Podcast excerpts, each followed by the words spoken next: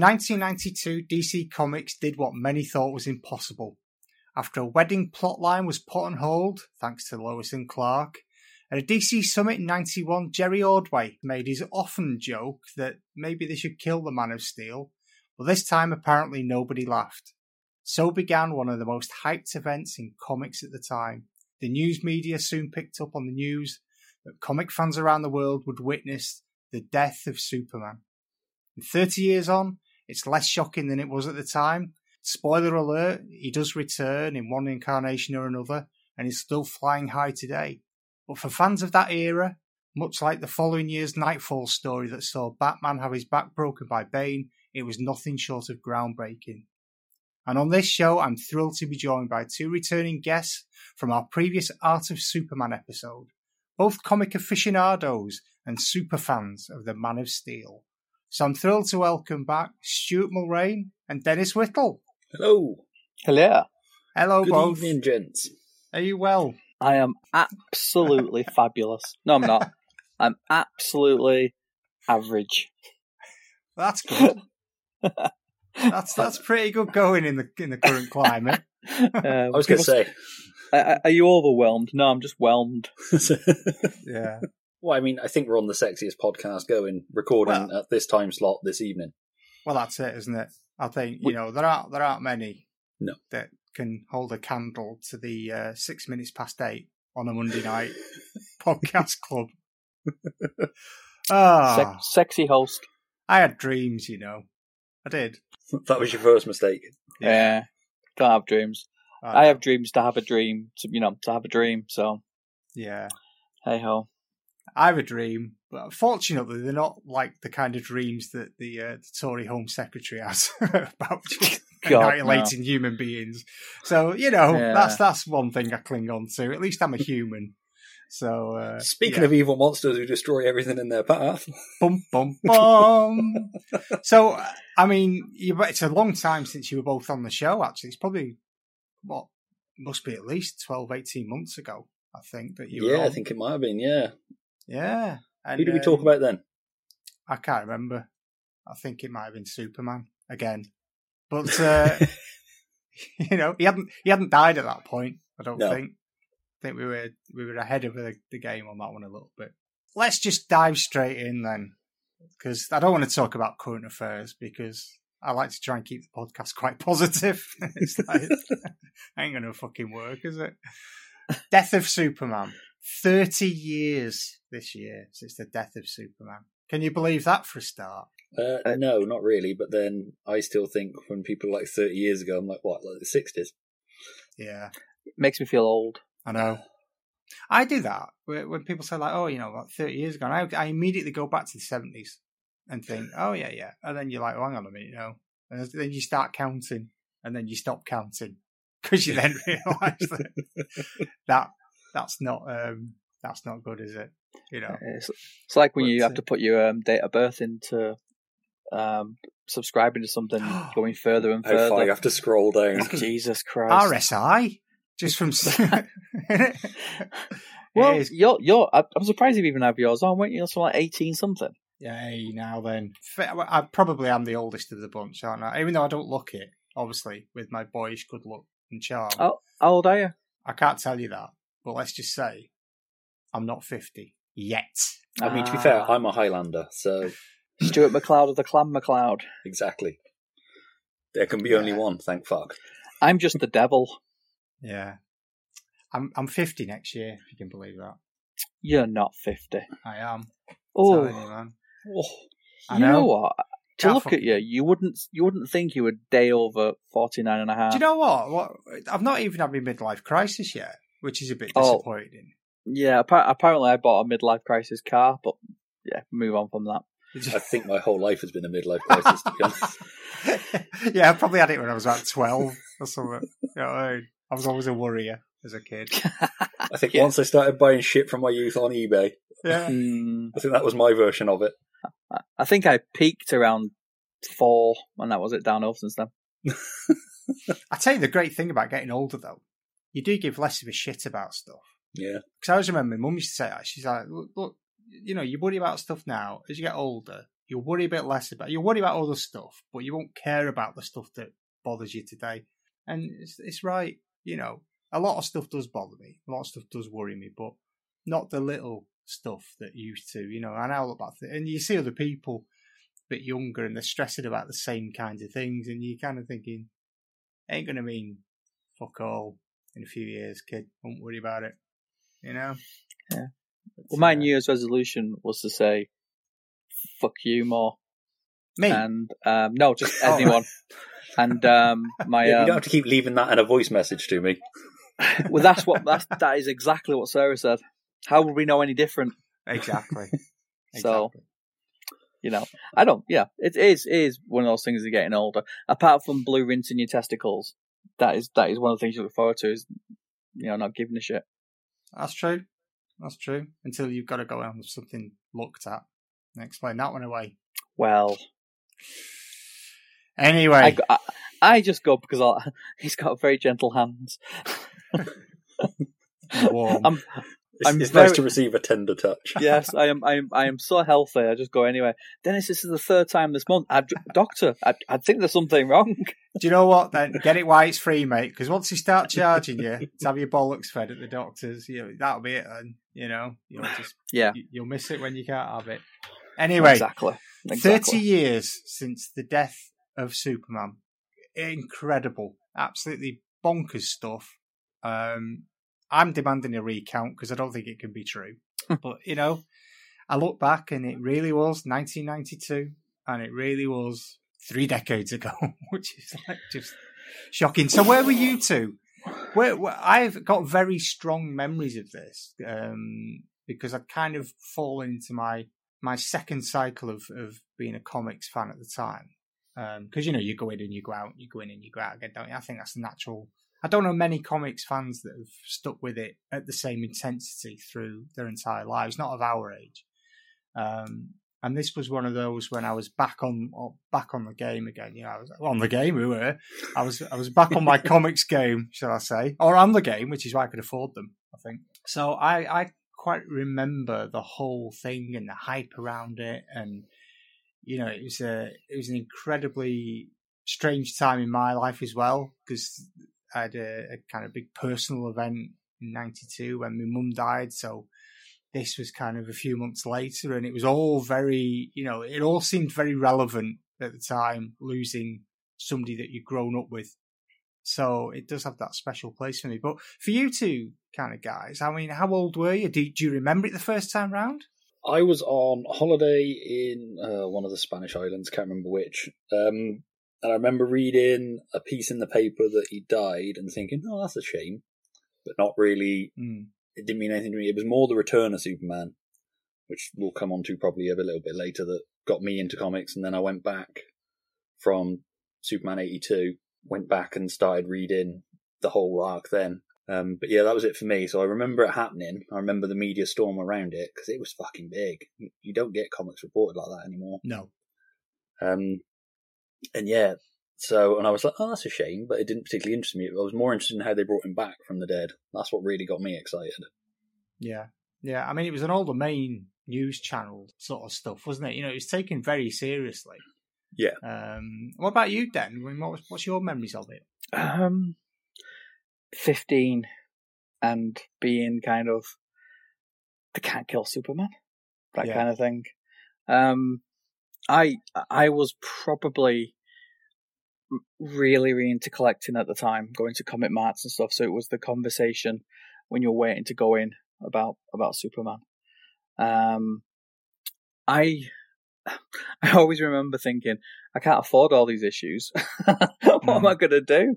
Um, but you know, following the like the triangle numbers and things and the build up to it, um, I just I I yeah, it was it was shocking because it was everywhere.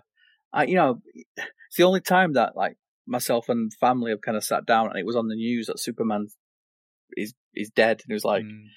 you know, for a second I was validated with the fact that look, I collect comics and other people care as well. Um, that lasted about what four minutes. Um, but it was um, I just remember because it was because it was weird, wasn't it? Because you had you had Death of Superman and Knightfall, yeah, kind of within like six months of each other, Yeah. might even be less than that. So, with within the space of a year, both my favorite characters weren't around mm, in in the, in the form that you know that I always read. So it was it was a bit strange. That, but I think the death that Superman dying for a fifteen year old when Superman was really really important to him it was quite. It, it kind of dominated our conversations. mm, yeah. It, it was a very brave move when you think about DC at the time because I mean I know in one sense they were kind of flagging a little bit, and you know part of it was they needed to rejuvenate sales and things and get interest. And Superman's always been one of those strange characters, hasn't he? That he's kind of he's either been relevant or less relevant, but always a real power player. I think we talked about this in the last episode, Mm. and Yeah.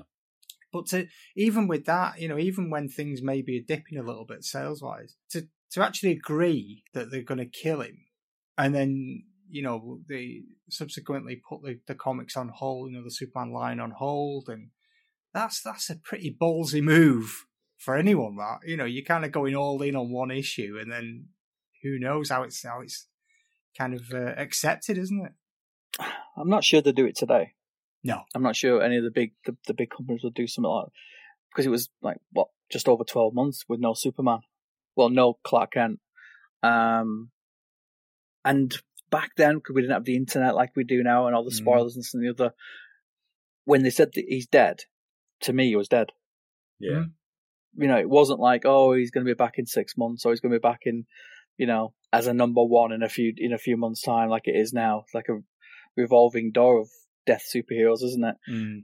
And to to kill, you know, like you said, one of the biggest um, characters in comics. I think it was quite ballsy Mm. and needed, though. I think it needed it as well. Mm. Yeah, I mean, it was a really exciting time in Superman. They built that team of writers with the Super Summits and that. They built this really nice interconnected world where small characters in one comic played a bigger part a couple of issues later in.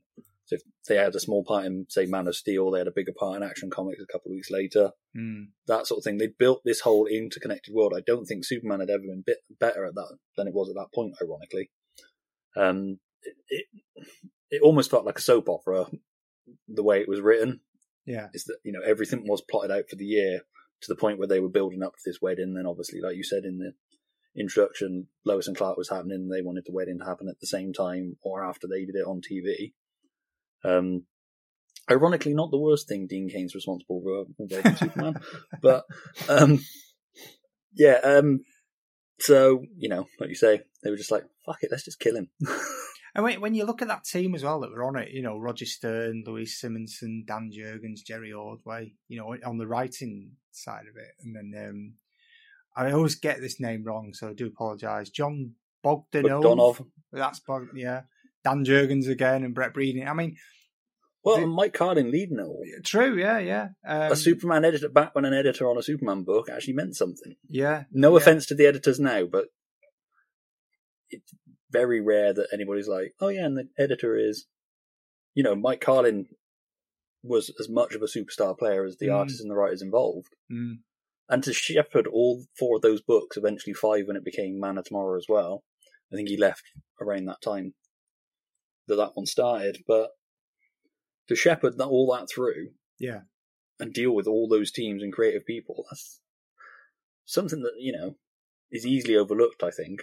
Yeah, yeah, and you know, again, if you look at the context of the time, you know, Vertigo was hot at the time. You know, things are becoming a little bit more um, split between the kind of the the, the tights and capes and the, the more adult kind of lines within the Vertigo world, and you know, it's it was it was brave because they could have they could have killed Superman and then never been able to really bring him back with any great gusto. You know, it could have it could have landed quite flatly if you pardon the pun.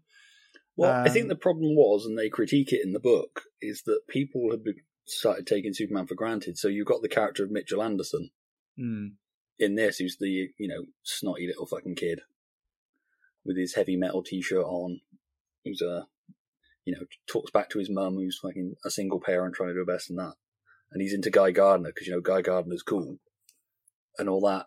But you know, then he becomes like a big Superman fan. There's an episode of the All Star Super Pod where they talk to Dan Jurgens, and apparently Mitchell Anderson's going to play a big part in that um, 30th anniversary one that's coming out, Right. or will it be out by the time this episode comes out?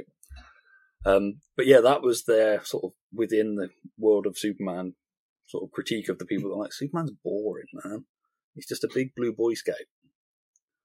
Yeah. And then, you know, they showed the importance of Superman where he's got that moment where he's got Doomsday in the air and he's got the choice of, you know, taking out Doomsday while he's got the advantage of him being in the air or going back and saving Mitch and his family.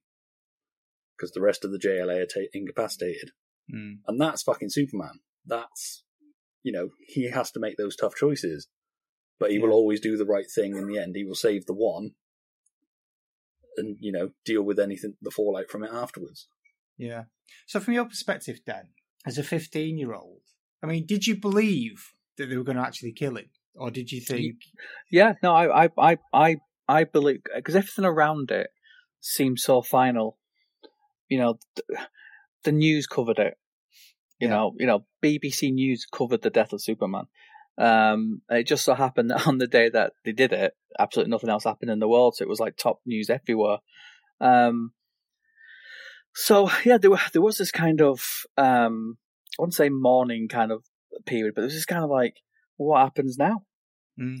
and and the fact that the next lot of books were not Superman books, mm, and you know you had funeral for a friend, and you had you know the, the kind of trilogy.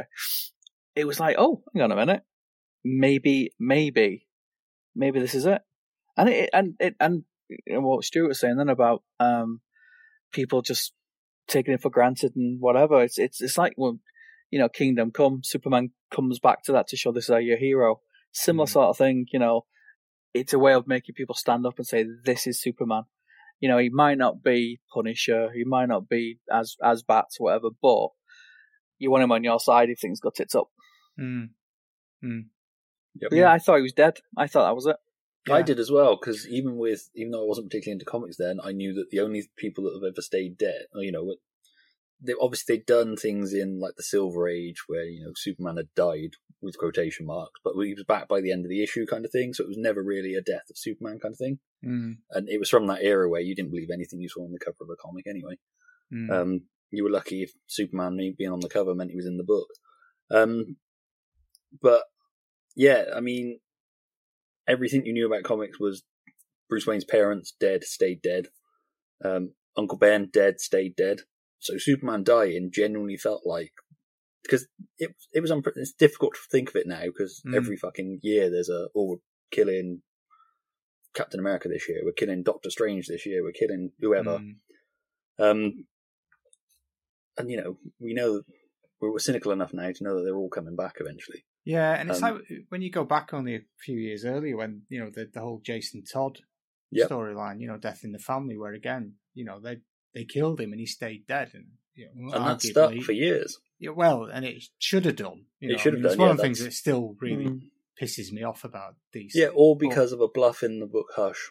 Fucking That got people was- so yeah. excited that they were like, let's bring him back properly. Yeah, that was an incredibly powerful storyline that they stuck with, and power to them. So when they said that they were going to kill Superman, I because I, was all in on bats at the time, and I was just Yeah. thinking they're going to do this. And then they said that you know when you could see because I used to have to order through um, Forbidden Planet other comic shops available online and not online. I used to get like a they'd mail me out a list and I used to tick and post it back to them. Do you know what I mean? This is what it was like, kids. And um, there was no Superman titles after seventy five. It was it was mad. It was like it was like Yeah, they ceased Wow. publication for a while. yeah, Mm. it was like, and that was really, really. sh- I wished I'd kept one of those because it was crazy. Like this big gap where you know all the Superman sort of stuff would have. It's just absolutely crazy. So let's talk about the um the four issues then, because it's it's basically three arcs, isn't it? Like we said, you know, you've got Death of Superman, um, which ran over four issues, a little bit either Seven. side, obviously seven in total, but the main Death of Superman arc is is around kind of you know those four countdown issues that everybody thinks about. Yeah. Then you got Funeral for a Friend, which ran for about was it about six months, I think. in- Yeah, it was about 12 time. issues. Yeah. And then Reign of Superman, which is again was a bit shorter. Was that about five months or something? before. Yeah, I think it was about a year in total he stayed dead, wasn't it? Yeah. So Yeah. with with the gap then leading into funeral. Or did they do funeral then take the gap? I can't remember where the gap came now. Um, no, it was the death, wasn't it? And then they did funeral a few months later. Then they might have taken a gap again at the end of funeral. I honestly can't remember. No, I think. I, I think it ran for what is it? It was 12, 12 months and two weeks or something silly Yeah, um, before they brought him back. Um, yeah. but no, and obviously, you know, like if we look at those those four core issues of of death of them, just a fantastic story. I mean, it's proper when you read it now. I read it again, obviously for this podcast. Proper hardcore, isn't it? You know, I mean, it's mm, don't fuck about. There are people dying. There are, but you know, I mean, Doomsday is just it. It just doesn't give a shit. They didn't pull, they didn't pull any punches when you read it. You know, there's some serious damage done through those Yeah. those four issues. Even in how they set it up, because obviously the trade paperback collects the seven issues, starting in Man of Steel, then Justice League, then into the rotating through the four Superman. Even in how they set it up with that first Man of Steel issue where Doomsday finally breaks free, Mm. and you've got Superman on a fairly small thing where he's um, Lois gets kidnapped by the Underworlders. Yeah. And um, you know, his relationship with that little boy and all that stuff. And then in the JLA episode where he's issue where he's given the interview with Cat Grant and he's talking about what it means to be a hero and that, they've set it up beautifully. Mm. Um so you you know, you feel the sacrifice that not just he's making, but the JLA making it as well. The bit in that JLA issue where uh, Blue Beetle just gets fucking pummeled. Yeah, You you feel that. yeah. And Absolutely. um, it took me years to find out who Bloodwynd actually was.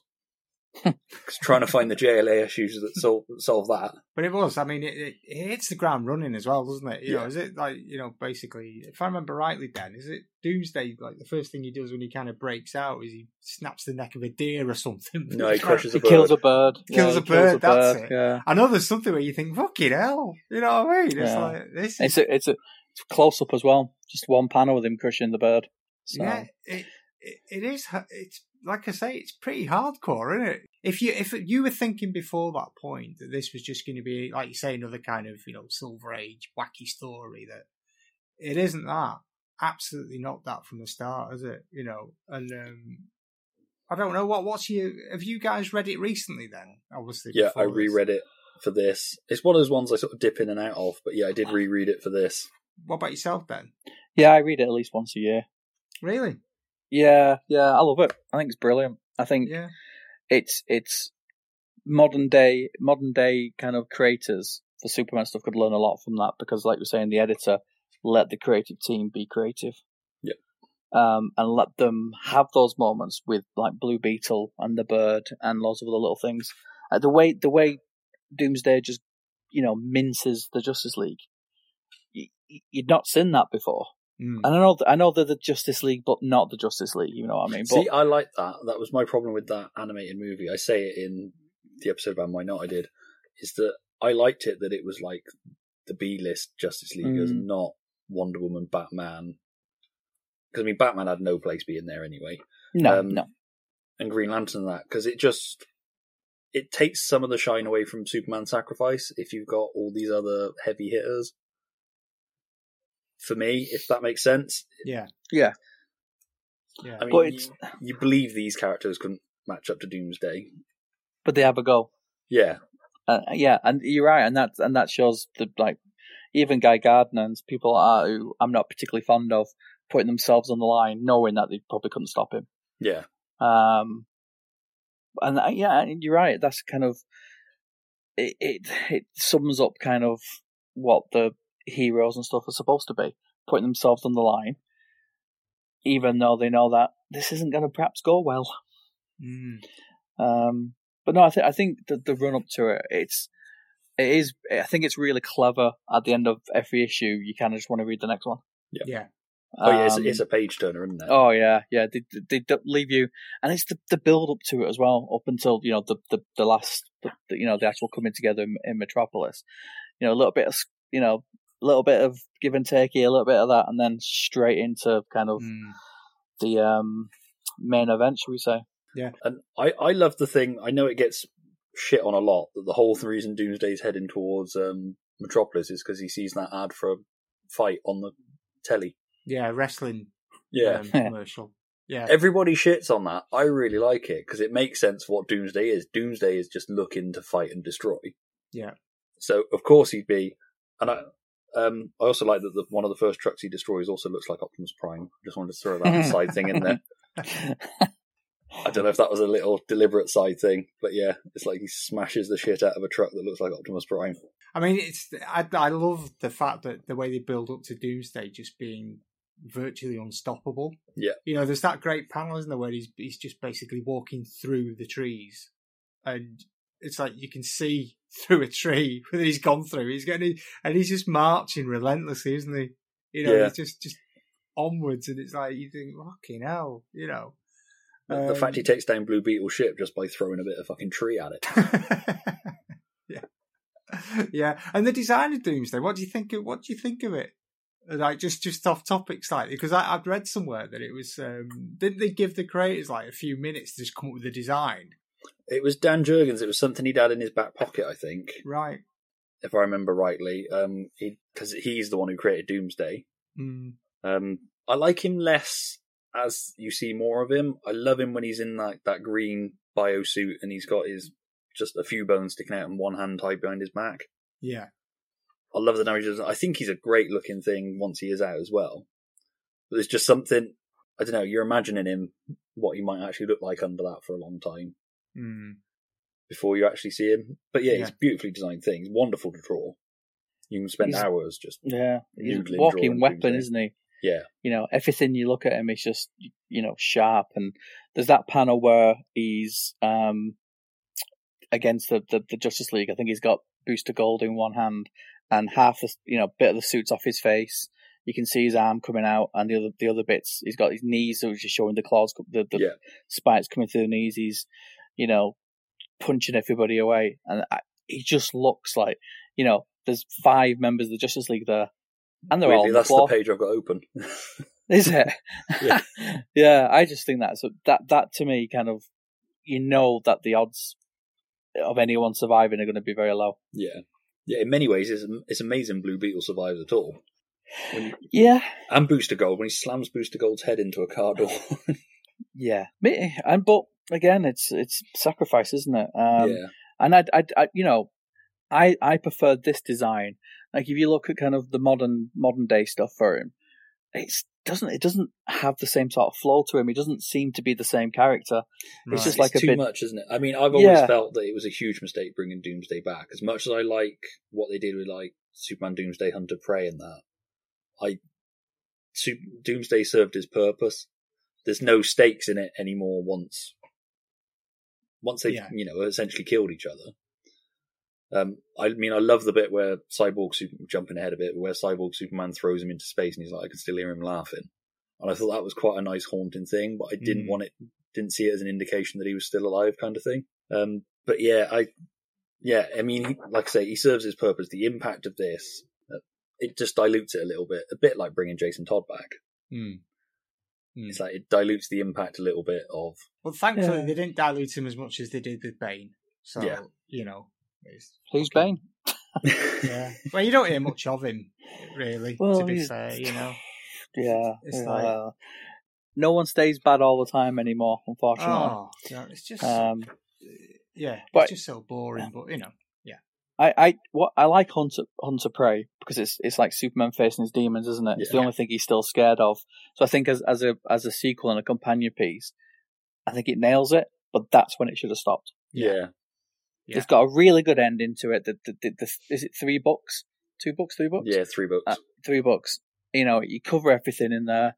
You've got you've got lovely typical nineties armor over Superman and things, and that's when it stopped. He's faced his demons. He's done what he needs to do. Move on. Yeah. Let's not Yeah. just bring him back every couple of months. yeah, it could have been. It was quite an interesting PTSD kind of story. I think in some ways it could have been more interesting if it was like Superman in his own mind, Mm. not actually fighting the real Doomsday, but fighting a mental. I mean, there's ways you could have done it. You could have brought in Hugo Yeah. Strange or even Kryptonite Lace Scarecrow, Fear Gas or something. Mm. Um, like I say, I got I I do enjoy that story, like you say, for those reasons. It's just Doomsday served his purpose, and it just weakens it the more you bring him back.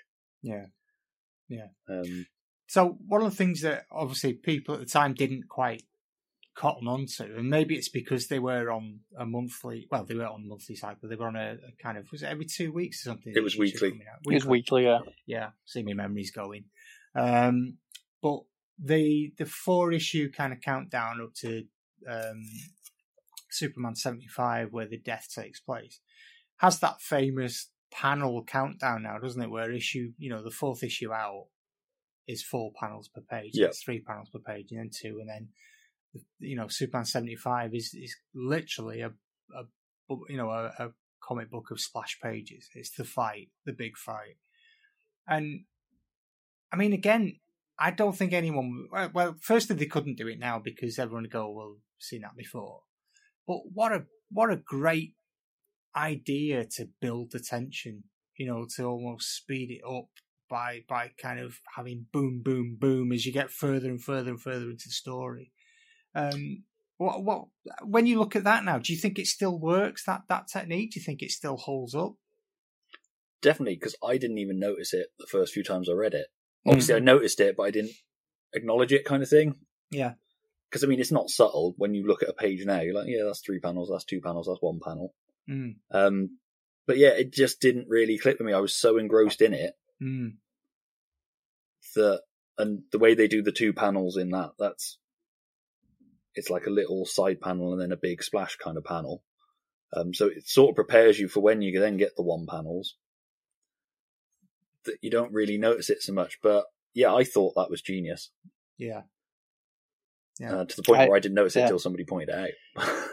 Yeah, I agree 100% because it just, it just, uh, that engrossed in the actual story. I, I didn't re- realize until, I think if somebody told me about it, I didn't actually notice at all. Um, cause it flows so well and it is a big fight and you want all, and, and the artwork is just phenomenal. And Oh God, yeah. you know, every Yeah. bit of detail, every little bit in the background, every little thing is just, is just spot on. So yeah, I, I, I didn't even know. Uh, Um, a, a friend told me that. Look, look, it's it's, it's a countdown thing. You go, oh, Mm, oh yeah. mm. What's it? I mean, Jurgens' art is so fucking great. Well, Not just Jurgens', Brett Breeding as well, isn't it? But um, Yeah.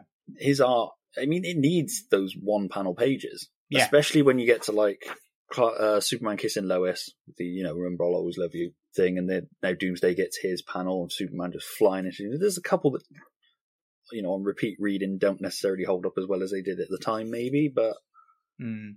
I think they're all when it's like Superman's just you got um Doomsday's ass in the fore, uh, you know, in the middle ground, Lois and Jimmy in the background, and then Superman's fist coming up out of the ground, Mm. and just that heartbreaking one after he's fallen, where you've just got Jonathan and Martha Kent holding each other in Oh, of the telly, yeah. Hmm. That's that's fucking heartbreaking, and that one of Jimmy Olsen's ca- um, camera. yeah. You've got the iconic punch, you know, Doomsday's head snapping back, Superman getting punched up in the air, and then you get it, the two of them falling reflected in the lens of Jimmy Mm. Olsen's camera. Mm. That's amazing. But like I say, that panel of um, Jonathan Martha Kent is fucking heartbreaking. Yeah. And it's the little details in the background. You've got the slightly out of focus picture of Clark on the thing, and you've got Lois holding him on the telly. Yeah, I was going to suggest that that you know if you because if you look at that final issue as, as a kind of like a, a poster book, and you could pick one a bit. I'm going to steal uh, Eamon's Mega City Book Club idea. If you could have a Grail page out of that final uh, issue 75, I mean, for me, I would have gone for the you know the Kents. Yeah. Um, as much as it's all beautiful, and you know the the the iconic kind of um, you know Lois holding you know the fallen Superman is is a great you know great one as well. But the, the Kent's one is heartbreaking. It's just It- the writing really in that is. as well. The like weary boxes who've gone the distance, all of that, and how each panel reflects that. You know, for those Yeah. who loved him, those who called him, who would call him husband, those who called him pal, and it reflects it. You know, those who called him son. Yeah, It's, I mean, I that bit's beautifully done by Lorelei King on the Dirk Maggs radio version. Um, but yeah, it's just a beautiful bit of writing as well. Mm. That's the other thing is this story, this Death of Superman is largely a setup to World Without Superman. That's the main meat of the story. Mm. Um, but it's beautifully written. Yes, there's some corny bits in it, but it's 90s fucking comics. What You- comics you want without corniness, though? You need That's it, don't it. you? That's what that's what I come to comics for. Yeah. We're not allowed that anymore. Then you get No, but I also, I also kind of like talking of the build up to it, like Superman's kind of, you know, is is inner thoughts about stuff Mm. because th- there's a bit, isn't when when he's just near the end of it where he's bleeding, he's there, and he's like, I've got to stop him. Yeah. I have to, I have to do something, and he knows. You- kind of get the impression there that he knows this is it. Yeah. You know, he, he's. And I, I remember, I remember flicking, and, and the first time that like Doomsday makes him bleed, it's like, eh? Mm. how how is that possible kind of thing um but no i i do i do like the splash pages and there is definitely um there's corniness to it there's there's there's but like you were saying the kind of you know everybody's hit, hit by him in, in some his death in some way doesn't matter whether you're lex luthor or you're the person on the street everybody's touched by it Yeah. Yeah. And you just don't get that these days. You know, when when, No, when I mean- Cap- Captain America got shot, it was like, yeah, okay, move on. That's it. That's the beauty of World Without Superman is that those twelve issues, or however many were, took the time to explore that. So you had Lex Luthor talking to Superman's dead body. You know the the whole gotcha speech. That's fucking amazing. You get the bit with um Bibbo in the bar, crying and asking God Hmm. why he didn't take him instead. Why he took somebody as good as Superman. Um, that's for me. That's why John Henry Irons is possibly the most interesting of the four Supermen Mm. because he's a guy whose life was impacted by Superman, and he's just trying to, you know, make the fact that Superman saved his life count for something. It's it's that whole Saving Private Ryan thing, isn't it? Hmm. So, if we look at just a few notes on Superman 75, just to give people an idea of sense of scale, it came out in, well, this is no surprise, it came out in various um, kind of options, which actually at the time was quite new. Yeah. Including a polybagged memorial um, Yep. issue, which I'm sure we've all got.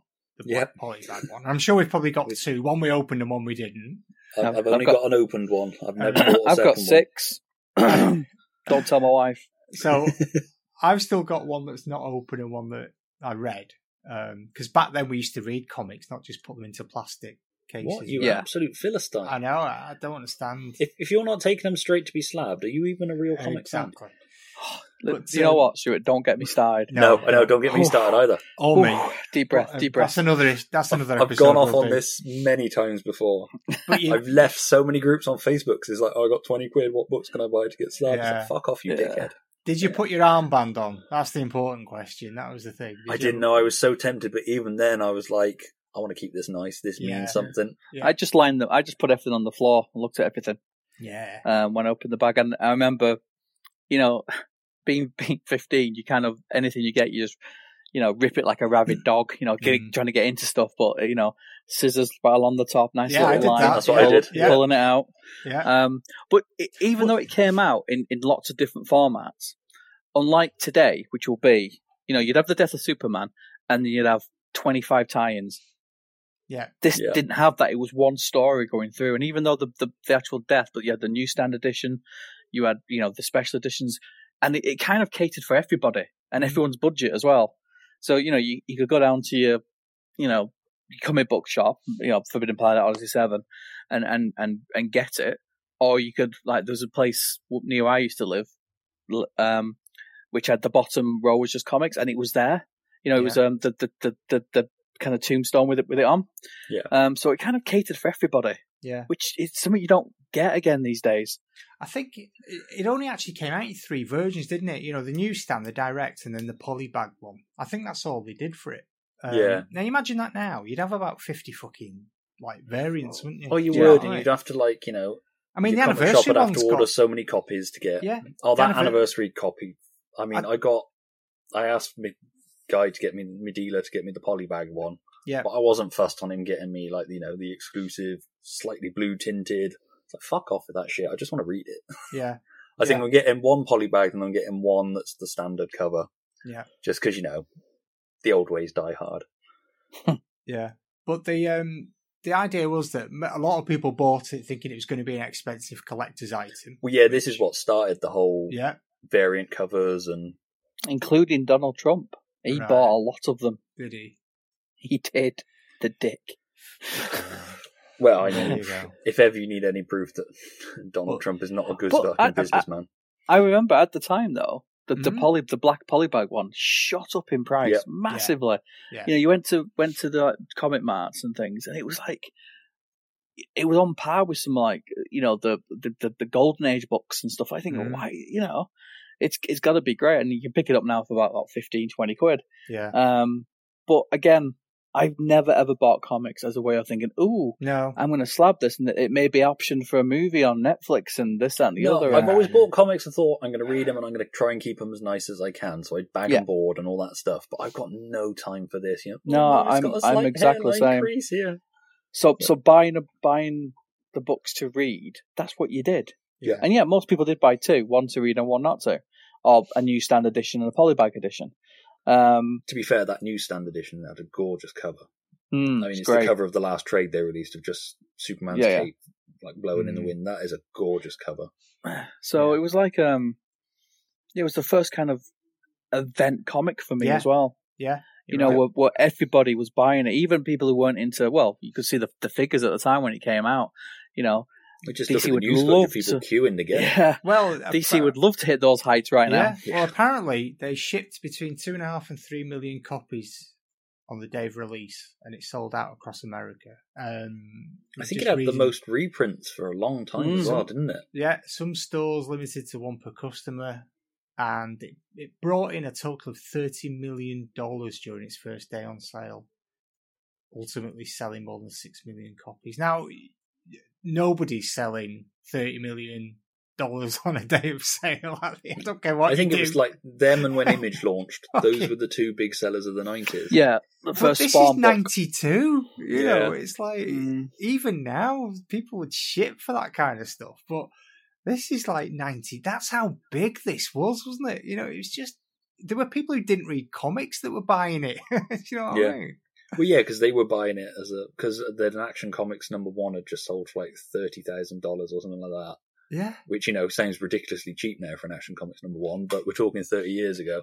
Um, so yeah, people were buying that and they were putting them away as like their kids' college nest egg. I mean, that's what caused the comics bust of the early 2000s, wasn't it? yeah, Was they Yeah. went to go and sell them and found that they were fucking worthless. Because Yeah. you've got to know that you're buying that many copies.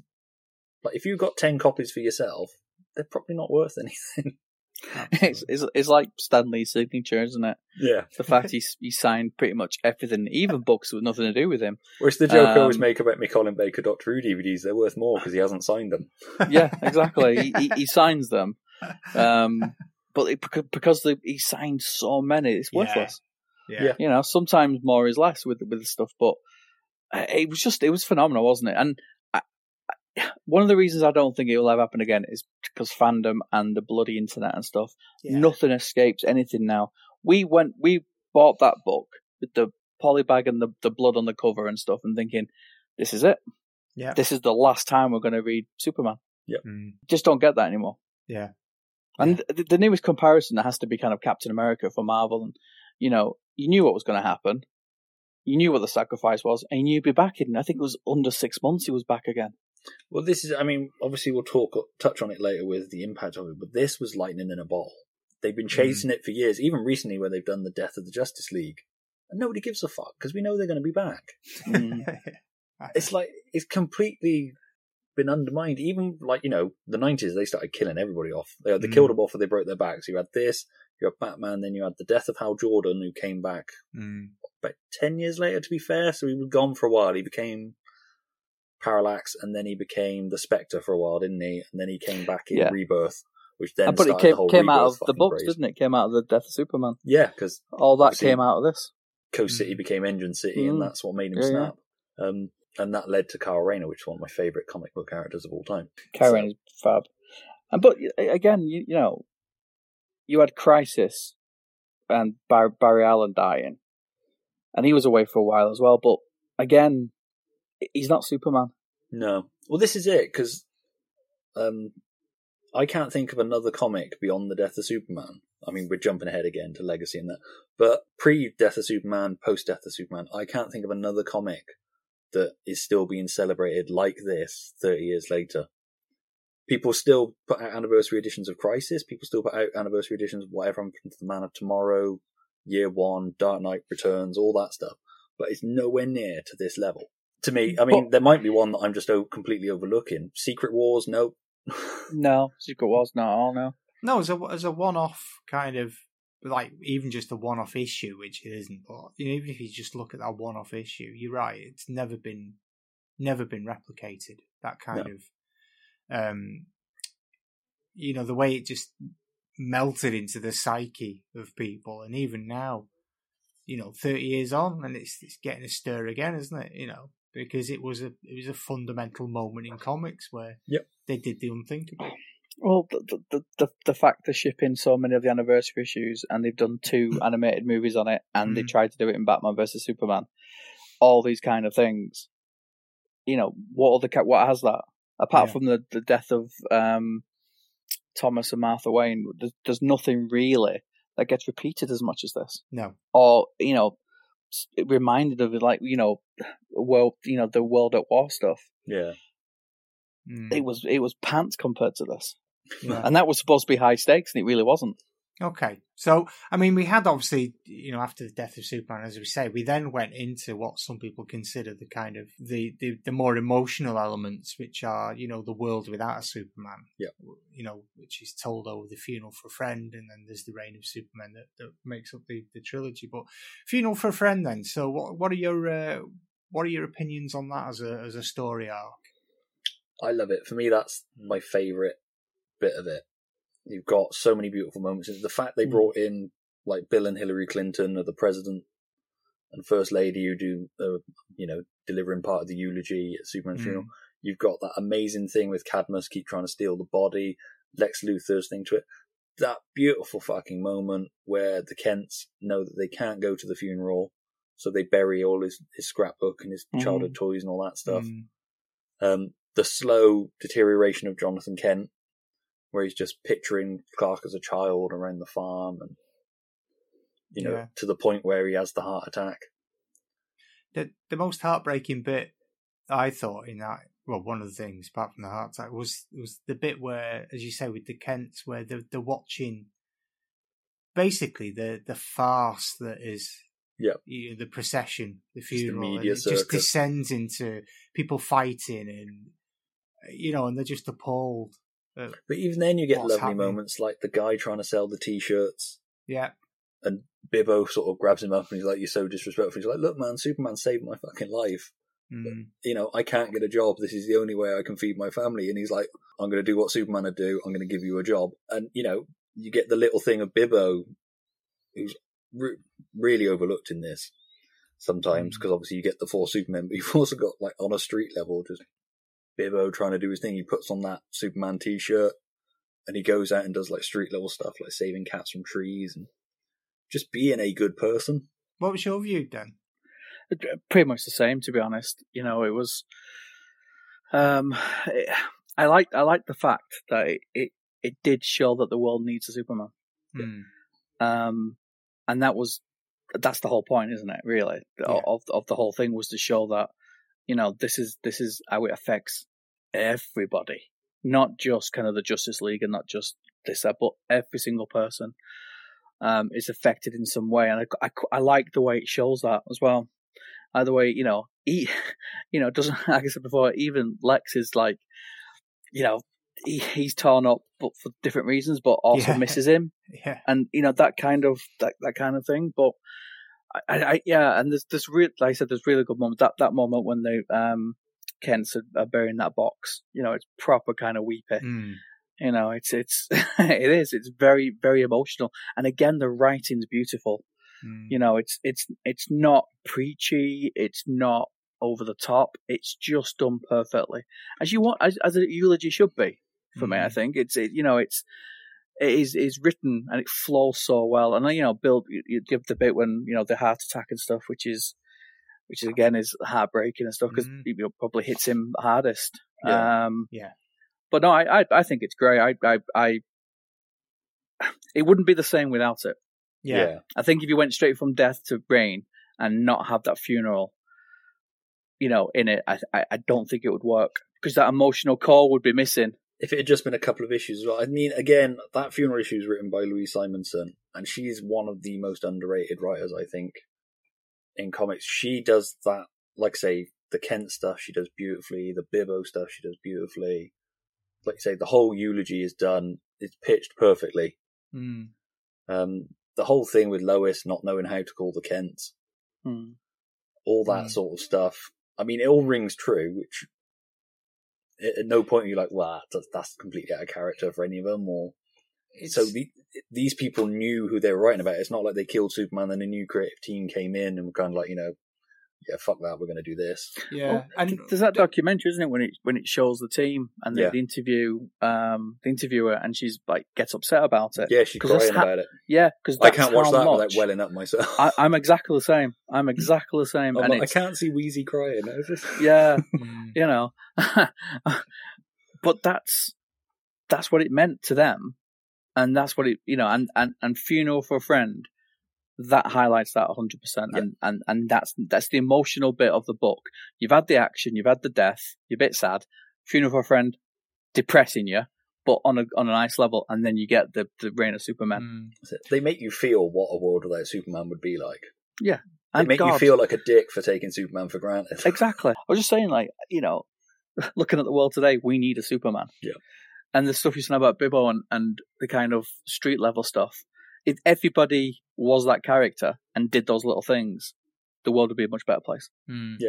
He's not. He's not going out wrestling supervillains and stuff. He's doing the basics that humanity should do for each other. Mm. It's, it's it's how hope survives in a world devoid of their symbol of hope. Yeah. How that even though Superman's gone, the hope is still inspired, and that's like you say, not to get political or anything. But that's very much what's wrong with this world at the moment. I said it a little while ago during all the 2016 stuff that happened, both here Mm. and in America. Is that I remember when politicians used to run on an ideal of hope. Now it's Mm. all Project Fear. Well, not It's Project hate, Fear. Well, it is it? Project Fear, but it's there. Yeah. It's, you know, if you don't vote for me, then these people will come and take your job, your house, your wife, whatever. It's all done on the stuff you're afraid of instead of the stuff that should inspire you to want a better world. Hate's easy, man. That's It that's And that- they and- do it. It's easy. And that's what we, That's because it's easy to report on, isn't it? yeah, and, and about about having hope and about having that that person to stand up. You know, the fact that you know we touched on this in the last podcast we did. The fact that Superman, people think he's of this Boy Scout, this that and the other, but at least he does what he said he's going to do. Mm. And then when he fails, he holds his hand up and says, "Actually, that that's my fault." Yeah. you know all that, all those kind of things, and we don't we don't have anyone to kind of look up to like that. And for me, as, as a as a as a kid growing up, that was that was it. That's, that's Mm. it was Superman. Yeah, It was, it was like killing a killing a mate. I know. Yeah. When I reread um, Funeral for a Friend, I was amazed because I'd forgotten.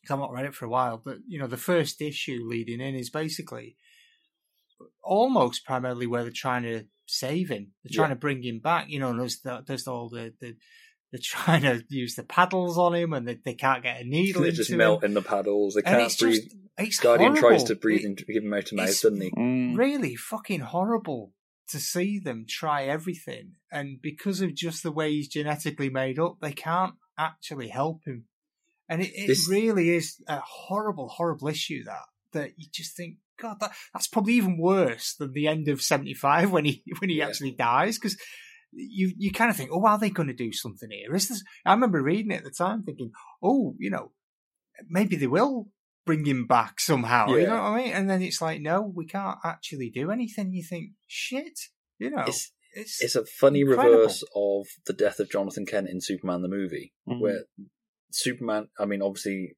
you don't see Clark try and save Jonathan Kent in that, Mm. but the whole he has the whole thing about you know all these powers and I couldn't save him. Mm, And this is sort of like that weird reverse of that. These people trying to do all these things to save him, but knowing that there's absolutely no hope that it's going to work. yeah, But they're just going through the motions of it, partly because Lois Lane is there and she's upset, and they're doing it to try and make Yeah. her feel better. yeah. And I can't remember who is it who did they put the shield on so they can do the, the power paddle thing, and they end up getting. I can't remember the the character gets kind of blown across the fucking city from the Is that- feedback of it. Is that Turpin? It could be, yeah, where they I can't remember, it's supercharge the a- paddles, don't they? And it's just, and it, it's horrible though. It's just, you know, people are just willing to risk their own lives in a vain attempt that they might be able to spark him back again. Yeah. And and then when it's kind of there's nothing we can do. You know, it's just it's just such a strong issue that Yeah. and a brave issue again. You imagine doing a doing a, a mainstream comic book now where you say, right, this issue is going to be about resuscitation. Do you know what I mean? it's like you got fuck- two pages and then Yeah. you get it. And better get the moving the fuck on. Yeah, you get a panel, wouldn't you? At best. I want you a know, fake Superman by the end of this issue, or Yeah, so brave. And I'm, I, I have to say, I think my only bit that I don't kind of like, and when I reread it again, I remember thinking, well, I remember not liking it the first time. Is a bit. There's a little bit of um, straight after that, you know, when the the, the heroes start descending and, and coming around, and everyone's got a little monologue about their time with Superman or whatever. And I find some of that just a little bit clunky. I don't know about you guys, but just some of it's a bit feels a little bit forced, you know. I've, having grown up just being able to pick up old Silver Age issues of comics, that Mm. felt quite quite nice to me, to be honest. I don't Yeah. mind that clunkiness in comics. Um, it's, again, a bit like Den said earlier with the uh, when I said about the cheesiness, is that's what I go to comics for to a certain degree. Is that Yeah. That Yeah. clunkiness of it? What about you, Dan? Again, I, I hate to admit it, but I agree with Stuart again. I'm in the Yes. minority. there. I've got to stop doing that. Just but me it, being cynical. But I think, I- again, I think it is. I think those things need to be said, don't they? Whether it's well written or not. I think everyone's got a Superman story, um, and what they kind of meant to meant to people. And again, that's almost shining a light on on us Hmm. uh, Yeah. as readers. You know, what did Superman mean to us? Um, we can't be there, so this is other people saying what we're thinking. So yeah, you are cynical. I know I am. I'm, it's me age, getting old and grumpy. I, do you know it wasn't the bits about Superman? It was the bits like I wasn't a full member of uh, JLA, you know, and it's like, oh come on, you know, we know you weren't. but hey, you know, like I say, I I stand to be corrected, guys. Fair enough, you know. What I mean? But I think there's there's also that the the, the argument for that um, collective solidar solidarity that that word I can't say where people you know it's like when the Queen died or Diana died, people come together just to be part of something. Yeah. So you have heroes popping up who, like I said, I wasn't a full member of the Justice League, but I kind of want to be part of this moment. yeah.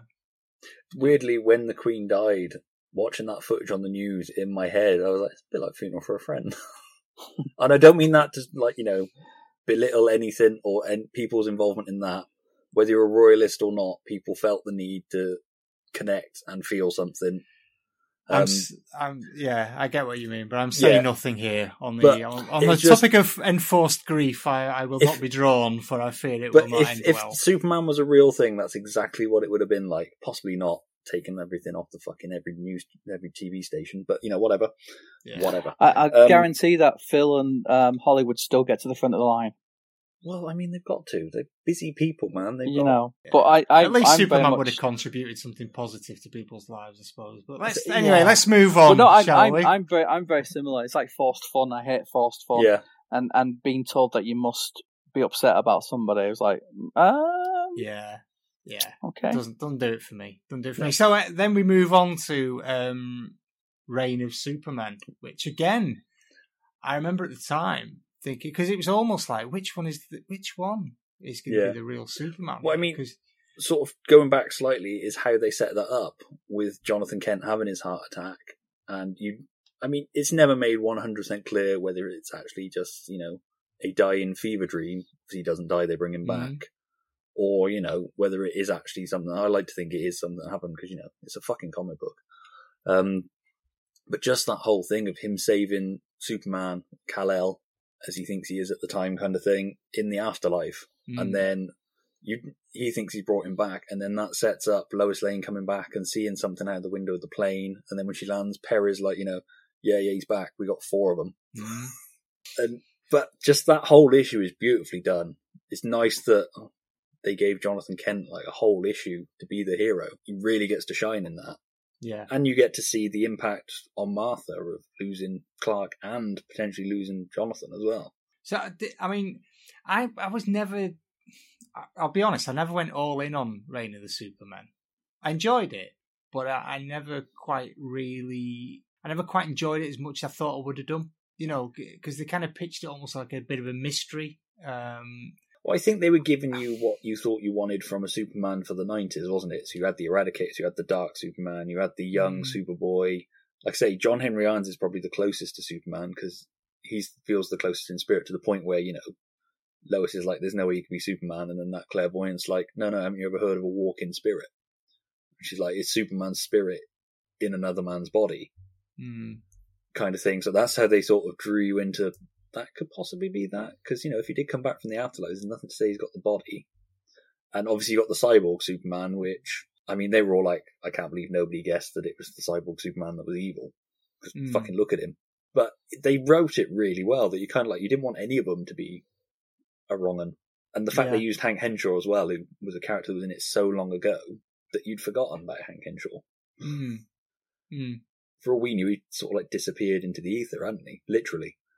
How about you, Dan? I think it's very hit and miss for me. Um, I, I I love I love Steel. I think it's I think that arc is again agree. I think it's really good, and it is, and he is Superman. But it, it it's kind of you know the Eradicator is very similar to you know Azbats. People wanted a more darker version of something, and the the whole idea was to say, well, that's what you want, we'll give it you, and nobody liked it. Mm. Um, but yeah, and I, again, I never, I never, I, I, I've never liked Superboy in any way, shape, or form. they've no, done neither, neither have I. it. Um, I liked I'm the idea not- of Superboy. I liked the idea of a Clark Kent that wasn't raised by the, or a Superman that wasn't raised by the Kents.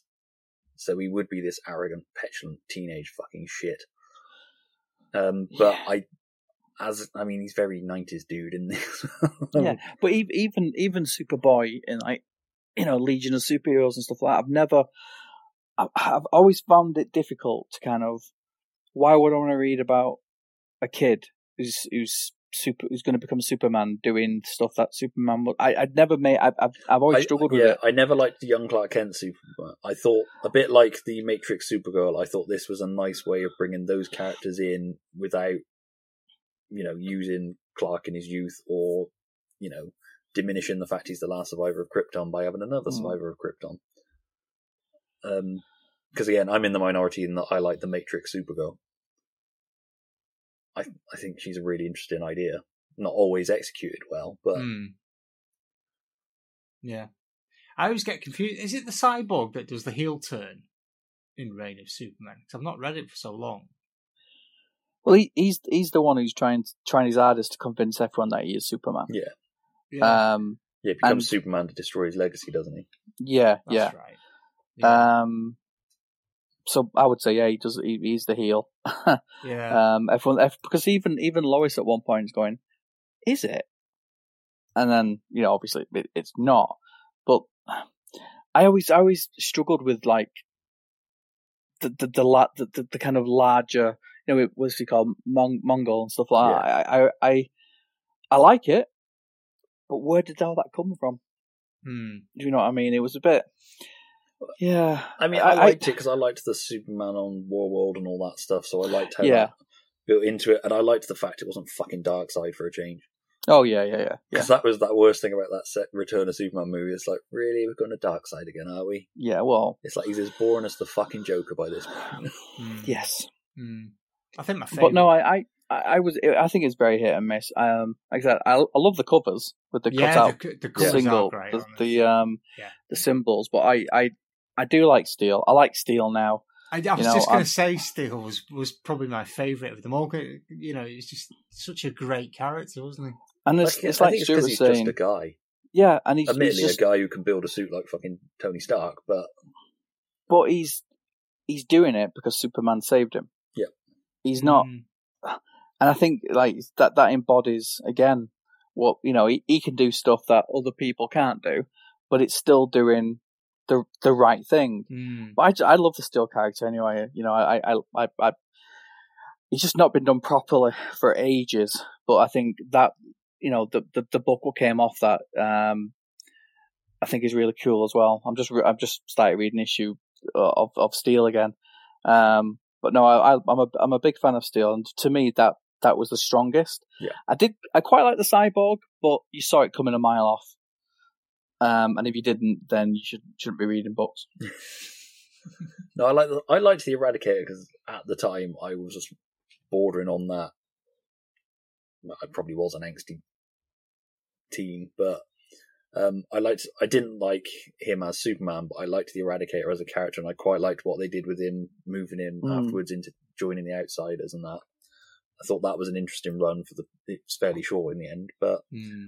um, yeah, I quite liked it. I quite liked the Eradicator's costume. I liked the cape attached to the S. It looks Yeah. stupid whenever they've tried to do Mm. it in real life, but Hmm. um, I thought that was quite nice. Like I said, I liked him. He was in. It was an interesting thing because none of them were Superman. Like I say, Steel was probably the closest, but none. All of them were missing that. I think Lois says it in the comic as well. You know, they're all missing that one something that made Superman so special. And um, to the point when Superman does return, lovely. Yeah. Yeah. And Something even when he returns, you're kind of like, is he? Yeah, well, well, he's got a mullet, hasn't he, for a start? Um, That's that's an accidental mullet. We, we Oh. need to point out the accident uh, the accidental of the mullet. It was supposed to just look like a little bit of longer hair, but then another artist drew it more like a mullet, and it stuck. Because you know, obviously he'd been dead, so his hair would continue to. Well, he's in that chamber. Yep. Maybe, maybe that doesn't just make him strong; it also grows his hair.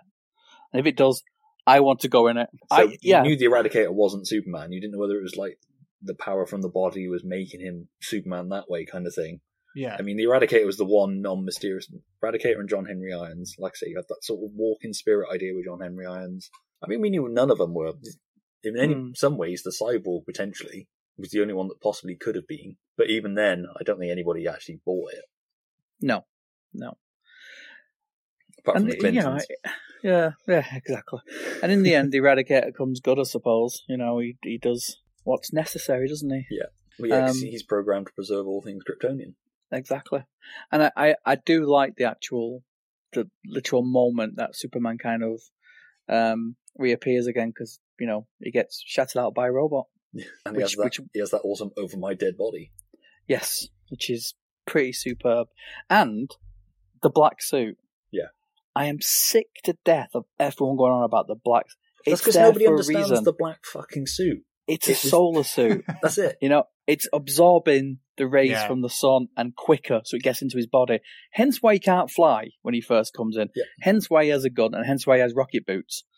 You know, if he was just wearing a black suit because it was a fashion statement, Hmm. then it wouldn't mean anything. He's wearing it for a reason, and it pisses me off the fact The, people the go, only time it's worked since is when they did the Superman and Lois, where the pre New 52 Superman was wearing the black suit because there was already a Superman in that world. And he has a beard. Yeah, that worked nicely for me. Fucking everybody, fucking, oh, fucking Zack Snyder fans with the, oh, you don't understand the black suit. It's like, no, you don't understand the black fucking suit, my friend. and you know what? And as much as I, as much as I, I like that bit in, in the just when when you know when he comes back in his black suit, he flies up. But then right at the very end, when he at the end of the movie, when he opens his shirt, he should be back to his blue Yep. and red suit. Yeah, it's like And- this whole progression was to go into a black suit. It's like, no. If anything, I'd have preferred he'd be in the black suit and Man of Steel, and the Yeah. progression is to him coming back in Yeah. a blue and red fucking suit. So Just- you, you know you get and that bit even when he he's flies evil, up. he's in a fucking blue and red suit in the fucking Yeah. Flash. Force. It- That's just- oh. You What know, was he, the, he, um, he- Sorry, just just on that with the black suit. I always remember that like the glow in the dark kind of relief bit. What issue was that? Do you, do you know the 500 was the that was the Jonathan Kent one, and the front cover was sort of like yeah, it was green and it was white polybagged, Mm. and Yeah. underneath you had the greeny thing of like Superman holding his hand out, and Jonathan Kent's hand, and that was all you could see. So Yeah, you didn't yeah. really know whose hand it was. Um, I think that one might have glown in the dark. I might be wrong. The 505 one is the um, silver foil one with like the fireworks going off behind him and flying over the Daily Planet. And Right. 82 is the um, foil cover with Cyborg's head and then Superman dropping down in his full costume with Back for Good written on it right? because he was a massive Take That fan. yeah, and I have that issue. I have that issue. It was the first issue I bought that started me collecting fucking comics. Mine signed by Jerry Siegel. All right, you prick. yeah, all right. So- Everybody's got one signed by Jerry Siegel. Yeah, He's, he's like the. Stan Lee of his. Yeah, I've and we all know he wasn't. I think we all know he wasn't. Yeah, I think uh, something signed by Jerry Siegel is. Yeah, It's my Yeah. prize. It's my prize possession, and he, he signed it in um, gold pen as well. He's got a certificate. He's got all the crap with it, but you know. Yeah. But he, it's his signature blends in with the chromium cover beautifully as well. It's so nice the way he's put it on the bottom of it. But yeah, Two questions It's that- about it. Where'd you keep it on. and when you going on holiday? I know, yeah. um, it comes everywhere with me. Um, I sleep with it. Um, I love it more than my firstborn and only born. Um, in fact, probably love it more than my wife. It's fair. You know, and then was never heard from again. Well, we were doing out just a little sidebar. We're actually the other day going through some of my boxes, and um, I've got um, a full run of um, Batman from about and was it thirty two onwards, right up to now. And she was like, "How much is all that worth?" Is it "Quite, quite a lot." Went, "Right, Mm, I know what to do when I push you downstairs. Thanks, darling. Love you." yeah. So, but no, That Well, uh, yeah. Superman 82 was the one that had the print issue, wasn't it? Because some of them started to turn a goldy colour. yes, Because I think I've got three. I've got the original one I bought that's still probably bad. I bought one that I could frame that when it came had like gone that goldy colour. So I've got that one kept to one side, and then I've got another one in a frame just because it was the it was the comic that started me collecting comics, and it just means that much to me. And I love that cover. But It's the seeing most- that the- cover that made me venture into a comic shop. and the most important thing though with my Joe Siegel one is, Stuart, do I get it CGC'd? Oh, Definitely. yes. If immediately. You're not You a must- proper collector unless you've had it CGC'd. No, you should never Yeah, read I- it. I I think I've read somewhere that you know Superman will be coming back sometime soon, so maybe it's a good time for me to get it done. Just in I time for me not to trust flip those it. fuckers with something like that. No, I would have to go every step of the way through it with them if I was doing fly it. out to Florida and sit there with them. No, but it's but I, I agree. I think the cover's great. I, I, I like this the, the kind of spread inside as well. You know, the back kind of. It's very it's slightly reminiscent of the um, John Byrne one on Man of Steel. You know, he's flying up in the air Yeah. and it's like I am super, you know, Superman type stuff, and I like stuff like that because it's whimsical, See, I, makes me smile. I have to confess, I was just just having a quick Google as you were talking, and I got myself completely arse about it. And I was actually thinking of um, Superman 123, the Superman Reborn one. where he's got that. Uh, I like that. Anyway, that's me. But no, But just just to go back, black suit, solar suit doesn't work for fashion. no. No. Uh, It's very slimming, though. I, I find black very slimming, Yeah. but then again, I need to be slimming. it, it serves a fucking purpose. It's I just Well, you, But the- you've got to remember, even- though. And Even it doesn't have a fucking cape. and and and and and even in the Zack, Zack Snyder Justice League stuff, he does fly up and he, he does put his hands out to the sun Yeah. Yeah. Because he's Jesus. because he, yeah, because cause he is. He's our savior. um, but then that's it. But Yeah. he should be back. He should be back. See, like I've, I've just I've started watching the Josh, you know, the the, the Justice League one. Yeah. Um, and I've noticed. I can't believe I never noticed it before. His suit's a lot brighter. Yeah. Than in in the Zack Snyder, and I like that. Hmm. It's it's almost For got like all a the chrome. faults with the just Joss Whedon version, I, they got Superman pitch perfect for me with Yes. that. With that Superman, I mean, he's not still not Christopher Reeve. He's you know he's not Brandon Routh. He's not Dean Cain. But they were going in the right direction with that, and then the Snyder cut came out and just shit it all away with like, no, he turns evil eventually. Like, Fuck off. No, I like when, when he flies down and like says, "Is, is this this is gentleman bothering you?" Yeah, That's what's that's Superman. and the stupid race with the Flash at the end. Oh. I love it. Yeah, that's what you want, isn't it? Yeah, that's what you want. Gentlemen, Anyway, sorry, we digress. Gentlemen, uh, we have digressed slightly into the Snyderverse, which never ends well for anyone, No, does it? That's all right. You You've got to deal with the comments.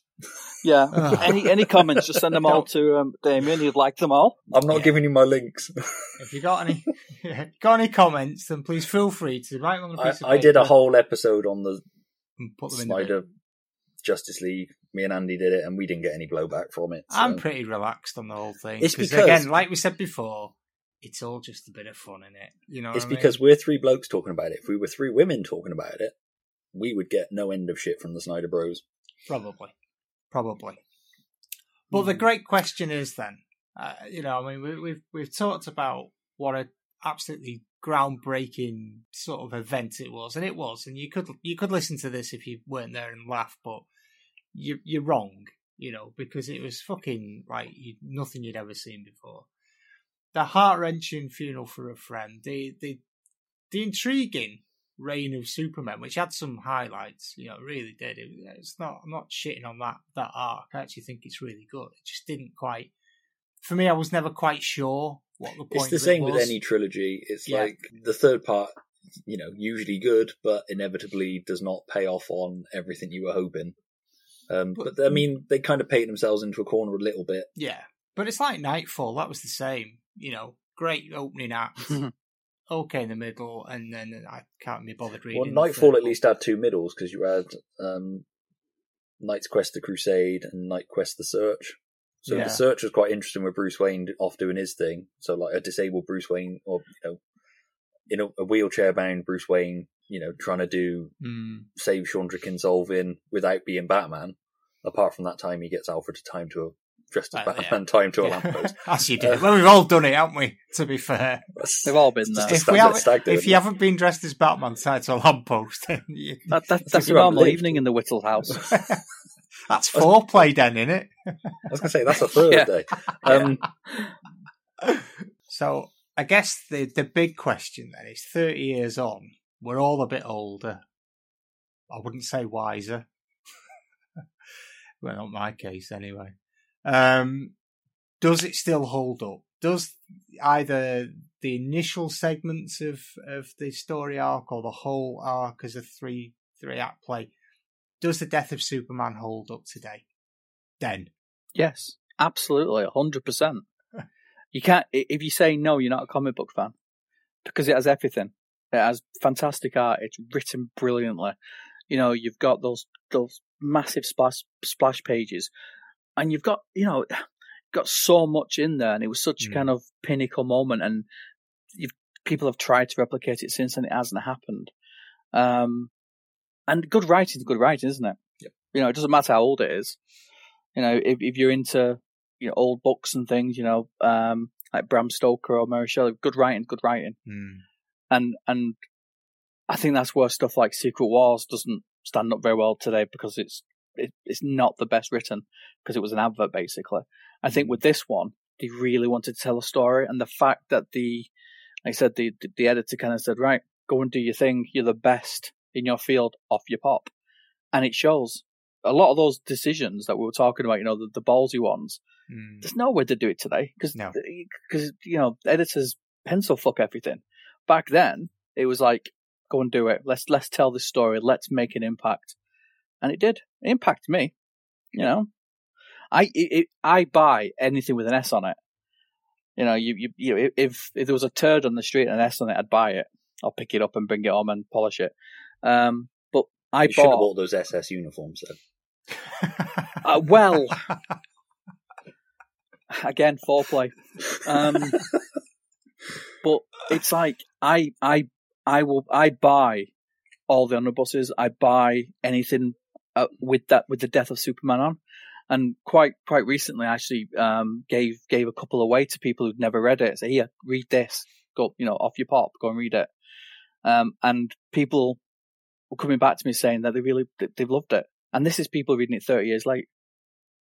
People who are used to growing up with um, kind of darker heroes um, and a darker kind of TV movie type thing, they still like the fact that Superman stands for something.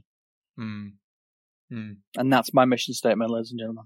Fair enough. I'm I'm just about to go and dig out a box of '90s comics and start writing S on the front of them all day. Then I'll be flogging them to you, mate. No, if you're writing on them, get Stan Lee to sign them and I'll think about it. Oh, he did. Oh, I'm, I'm the mine. I'll have them straight away. yeah, yeah. No, but I do. It's it, it's it's a it's a weird little thing. The, the fact that you know I'm I am Superman obsessed. You know, at work, my background when I'm doing Zoom calls and things is the Fortress of Solitude. Yeah. you know, I am. Um, I've got a Superman tattoo. It's kind of the character means a lot to me. Mm. Um, and I, I love Batman. I'll always love Batman, but Batman, Batman's the kind of you know motorbike, dark jacket, you know, danger stuff. But Superman is is is the guy that you want your daughter to marry. We, we've Yeah, all cheated on Superman with the bad boy or you know the other spandex wearing guy, but we always come back to Superman. That's the thing. Um, Yeah. I think And- with this, you had a creative team, including the editor, who was just as creative as everybody else involved, at the top of their game. yeah. It was I mean, that's what I mean by lightning in a bottle. You had Mm. like from John Byrne coming in and then him bringing Mike Carlin in as editor to the team that like Marv Wolfman and that, and when they left, the team that came in and built it up, and they built up a world of Superman that you got lost in, you were immersed in, you knew Mm. that this character was here and he was connected this way. Um, you had Dr. Emil Hamilton, which, I mean, one of the things I stopped reading was when they turned him evil, because fuck you. And that wasn't this creative team, that was a creative team that came in later. Um, yeah, you had this, you had this great Superman family that wasn't the, you know, Krypto the Super Dog, Supergirl, all that, Mm. you know.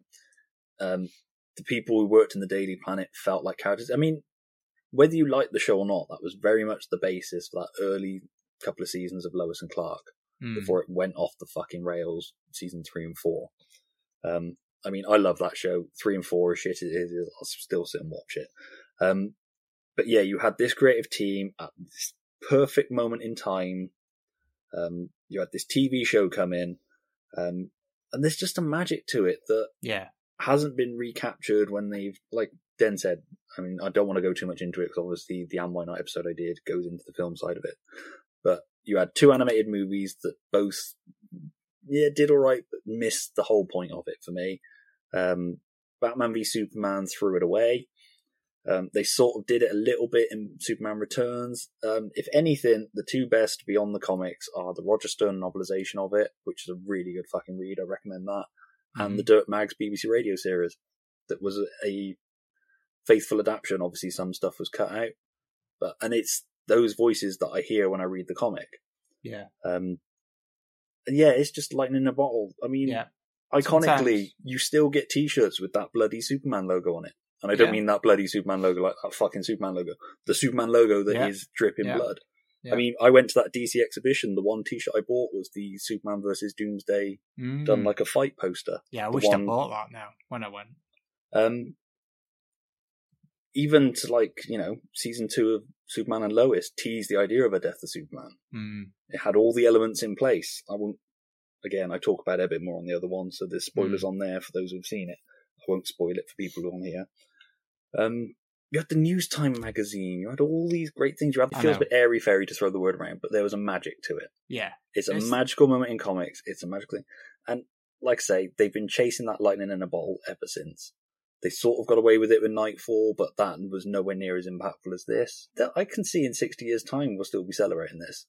It, unlike any other comic, like I say, there are I, there are arguably more iconic comics out there in with regard to like whatever happened to the Man of Tomorrow, Dark Knight Returns, but there's just something about this that, and I mean, it caused damage too. It led to the speculator boom in comics. It, you know, was a large component of kicking that off, and that led to the inevitable burst in comics. Um, Mm.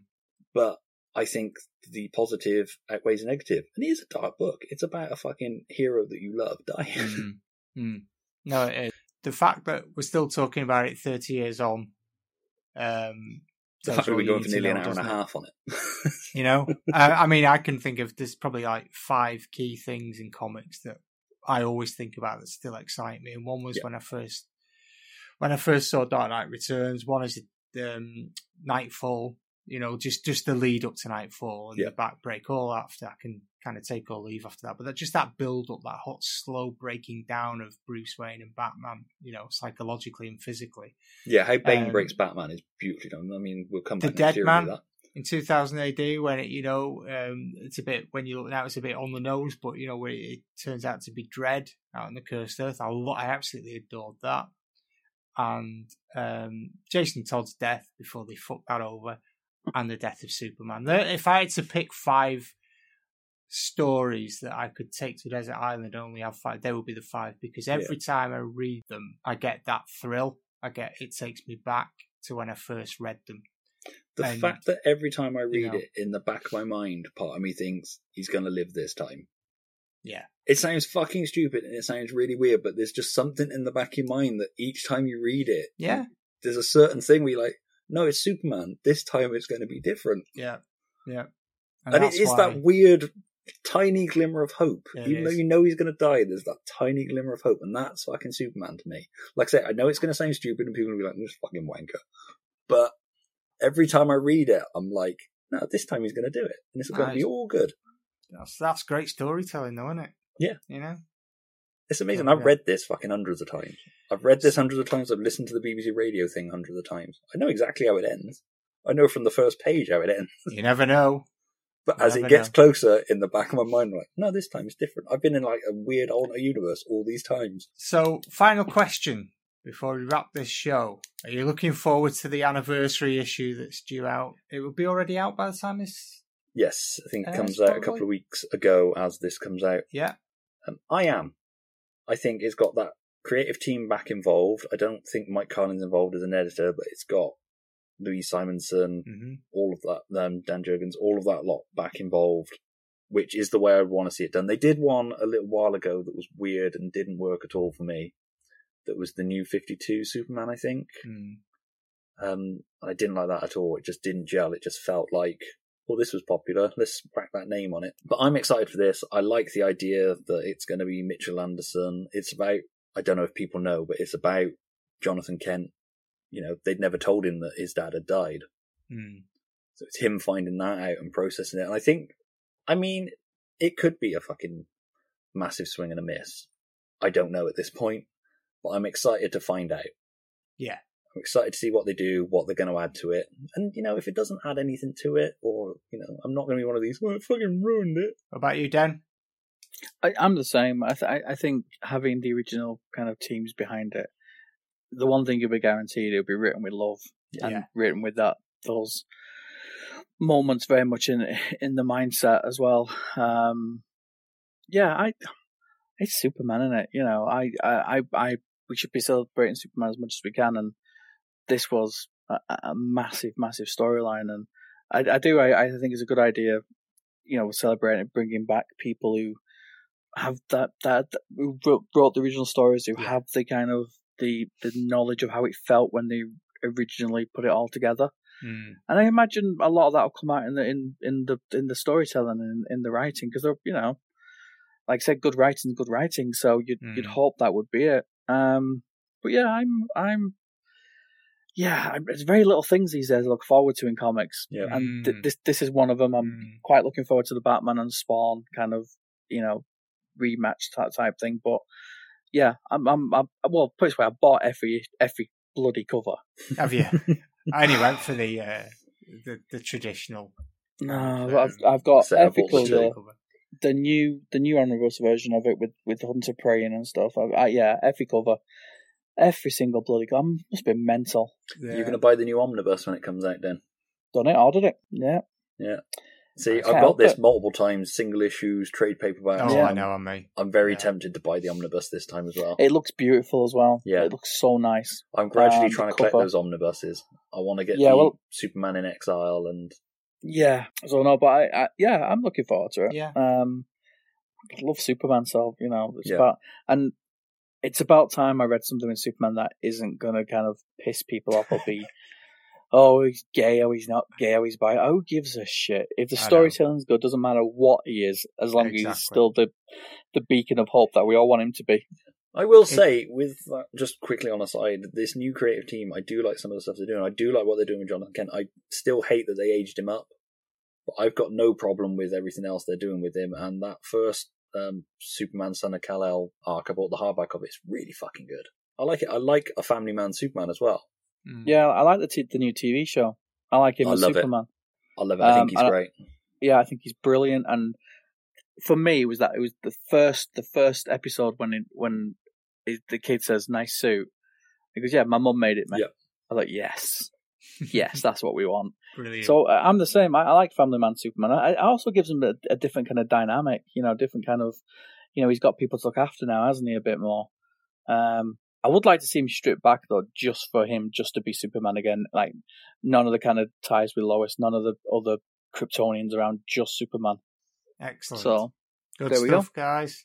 Good stuff. So, if you've never read um, the Death of Superman, it's it's widely available. You can still get the you still get the original issues pretty cheap, to be fair. Um, you know, but numerous trades, omnibus. There's there's lots of different anniversary editions. I'm sure there'll be a lot more by the time this podcast comes out. Um, and do you know what? If you've never read it, you should. And if you've if you weren't fortunate enough to experience that era of Superman, then you could have a good read and see what you missed out on because it was it was something else. The whole thing. It's like a time else. capsule, isn't it? Oh, yeah, that moment. Wonderful. wonderful. That's back when comics were fun. Do you, know, do you remember when yes. they were allowed to be fun, guys? Do you remember that? Um, I don't know.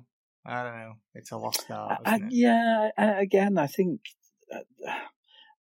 it's, it's it's it's the internet fanboys and yeah. girls and stuff that has kind of ruined That's what's it. ruined it. 100%. Everything. Um, I would say it's not even internet fanboys. It's a vocal minority who do not actually give a fuck about Superman, but just like no. go in and kick a hornet's nest, and that riles everybody up. And then everybody goes, "Oh, fanboys are a bunch of let's, wankers, aren't they?" Let's be honest. It's not just Superman, is it? They don't. They don't no, it's any form of fandom. Star it's, Wars, it's, Ghostbusters. Yeah, it. it's, it's the same reason why Thought Bubble didn't have Frank Miller there, you know, of a book that he wrote in anger and he's apologised for more times than he cares to mention. Yeah. And explained why he wrote it. And yeah, said, and, that, you know, he wrote it in a bad place. I mean, I'm not going to get on the defending Frank Miller no. thing because that's not my place. People, if no. they just do a little bit of fucking reading, find out. well, you know, maybe if you're going to run a Comic Con and pitch yourself as the biggest Comic Con, blah, blah, blah, blah, maybe you should know something about comics and the history of the people that wrote them and the sort of contributions some of those people made before you do a bit of virtue signalling. Or have the, the balls to stand by your decision. If you've booked Frank Miller, if yeah. you booked Frank yeah. Miller, do your research and then yeah. stand by your fucking no. decision. But and uh, then the, the, the person who kicks off about it didn't even go. So it's like robbed us of because he's never he's apparently he's never he's, he doesn't fly anymore, so he's never going to come over.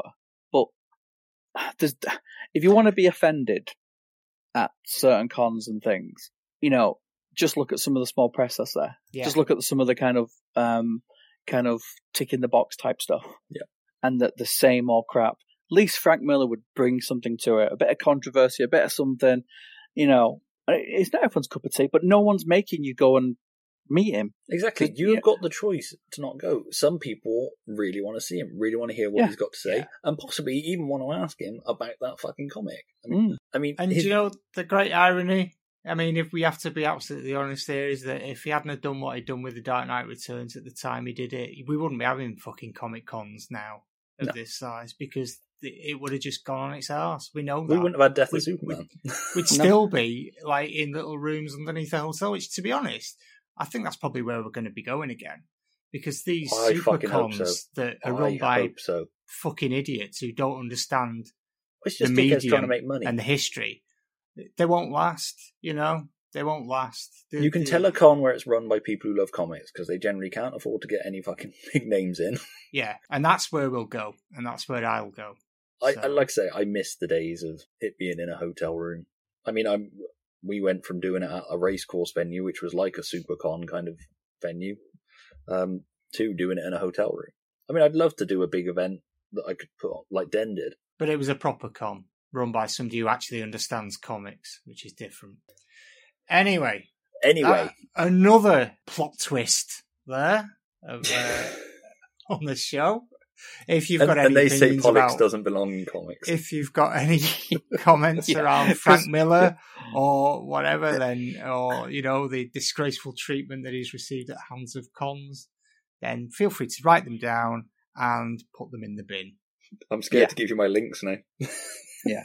okay. But it's like you said, com- comics being um, political never, because Hitler never appeared on any of the covers ever. no, God, no.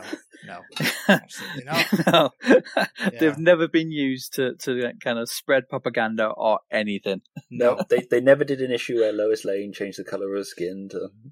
Oh, let's not what? even go there because we... I've I've got that. I I bought that issue recently, um, and it's it's not. I think it, I think it came from a good place. I think oh, that's yeah, what they're trying to do. Yeah, no, it but definitely did. It, it's the bit where she, she all she's bothered about whether Superman would, would still fancy or whatever. So asks yeah. him, and he pauses. yeah, but let's not forget this isn't long after the everything Lois did was to make Superman love yeah, him, yeah, yeah. and then Superman was pretty much a dick to Lois all the time, being like stupid woman. Well, let's not forget that Batman turned into a zebra. So you know, let's, yes, let's remember and that. and um, multicolored. you know, ahead of his time. Yeah, well, anyway, So, gentlemen, thank you again for your time. It's been. I hope you've enjoyed listening to this. And if, as I say, if you've never read Death of Superman, go and go and read it, you buffoons. And if you haven't listened to it already, dropping around the same time as this podcast will be uh, a certain special episode. Stuart, do you want to tell us about that? Uh, yeah, we got a special episode of And Why Not drop in, uh, barring any major disasters, the same day as this, in which I have um, Alan Burke and Rob O'Connor from the All Star Superfan podcast on, and we're talking about the death of Superman on film. So those two animated movies, a little bit of Superman Returns, a little bit of Batman v Superman, a little bit of the Dirk Maggs radio series, and we also touch on the aborted Tim Burton Nick Cage film as well. Ooh. Um, so yeah, we go into details on that. So hopefully, I've not repeated myself here like I did, said everything I did there. We've already recorded that one, so I think I'm good. And Notice then... you didn't invite us on there, Dan. Did you notice that? That's yeah, we well, doing I, this. It makes it makes me giggle because well, Stuart doesn't invite me on anything ever.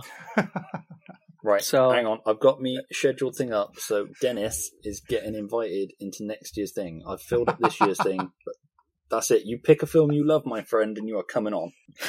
you heard it here get, first. We should get you on um, Secret Balls and oh, have a chat there. The, the, stuff I do with um I with think, Dan. I think I'm supposed to go on that and um, defend. And I, I, I, took great umbrage at the word defend Pink Flamingos, which I refused to defend. Yes. Because there was nothing to defend.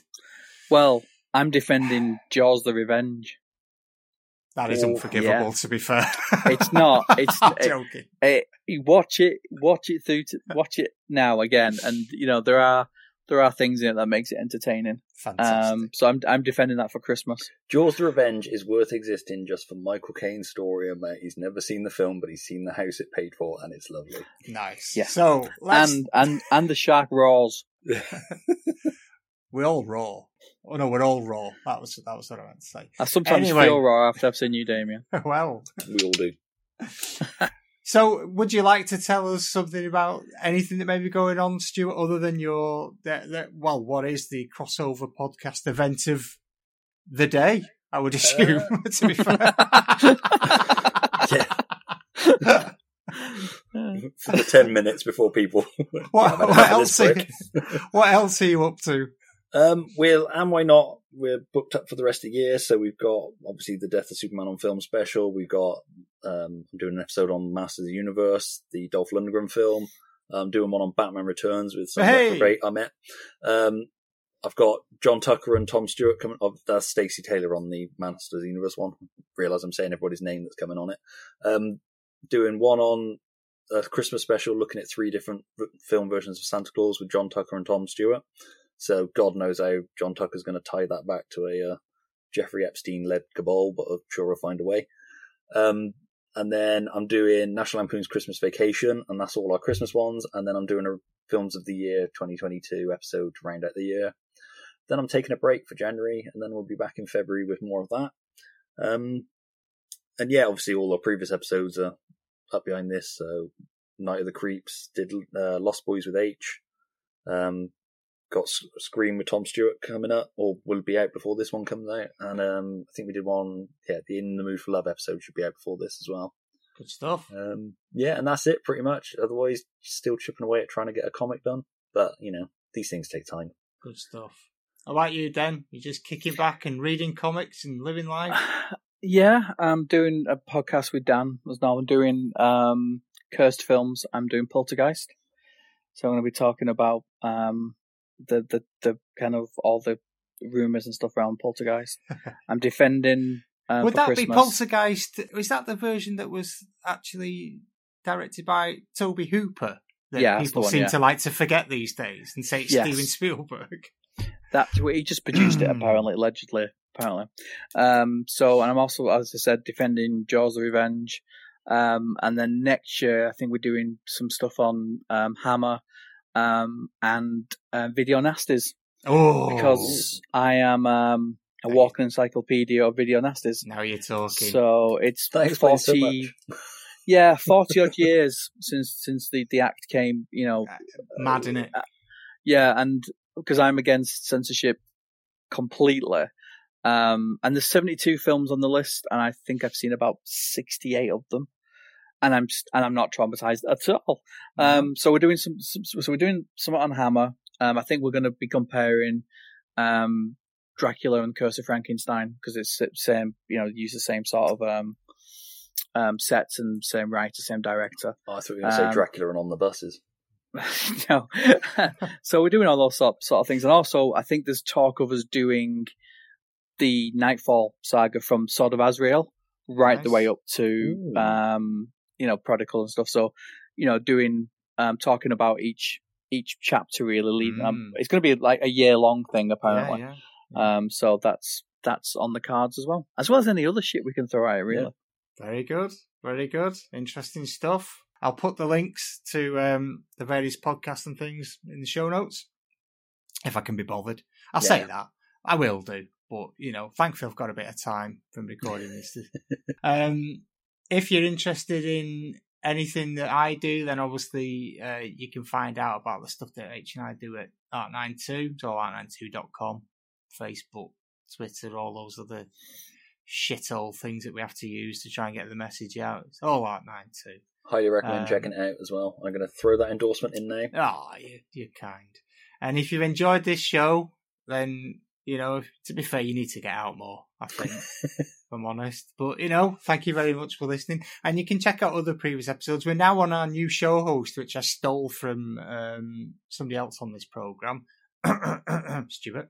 Um, we're on Acast that I believe it's. Uh, it's the thing to be at the moment. Um, so you can find us on there. We're still on Podbean and Spotify and Apple Music, and um, so we we tend to appear on all these things. So give us a listen and, and catch up any old episodes, including the very very good Art of Superman episode that we did uh, that we referenced earlier on with these two fine guests.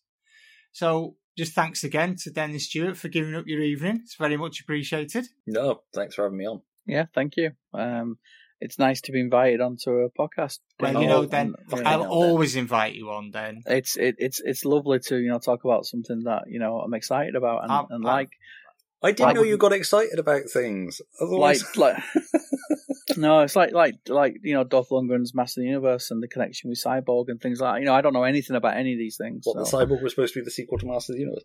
Um, That's the one, look, yeah, using look, the sets and things. look, um, to be fair, Damien told me not to invite you on because you were trouble. So well, well, had I Yes. known he was hoarding you for himself, Well, I wouldn't go that far. we, Can. what we should do, we should do a podcast about slab slabbing comics yeah. and CGC and stuff. I think we need somebody who's into it on though, so that they can try and be the counter argument. No, because I, I, I don't. There isn't a counter argument. It's bullshit. No, there isn't, but there's got to be an appeal to it. No, it's it's it's the case of it's the same thing. Where why We're why would derailing you ha- Damien's ending. it, It's fine. It'll be fine. What it, I'll just it's cut like it having out. yeah, it's like having a token beautiful girlfriend, wife, or whatever, and not leaving the house with her. Yeah. What is the point? You're get, getting a brand new Ast- Aston Martin and sticking it in the Oh. garage.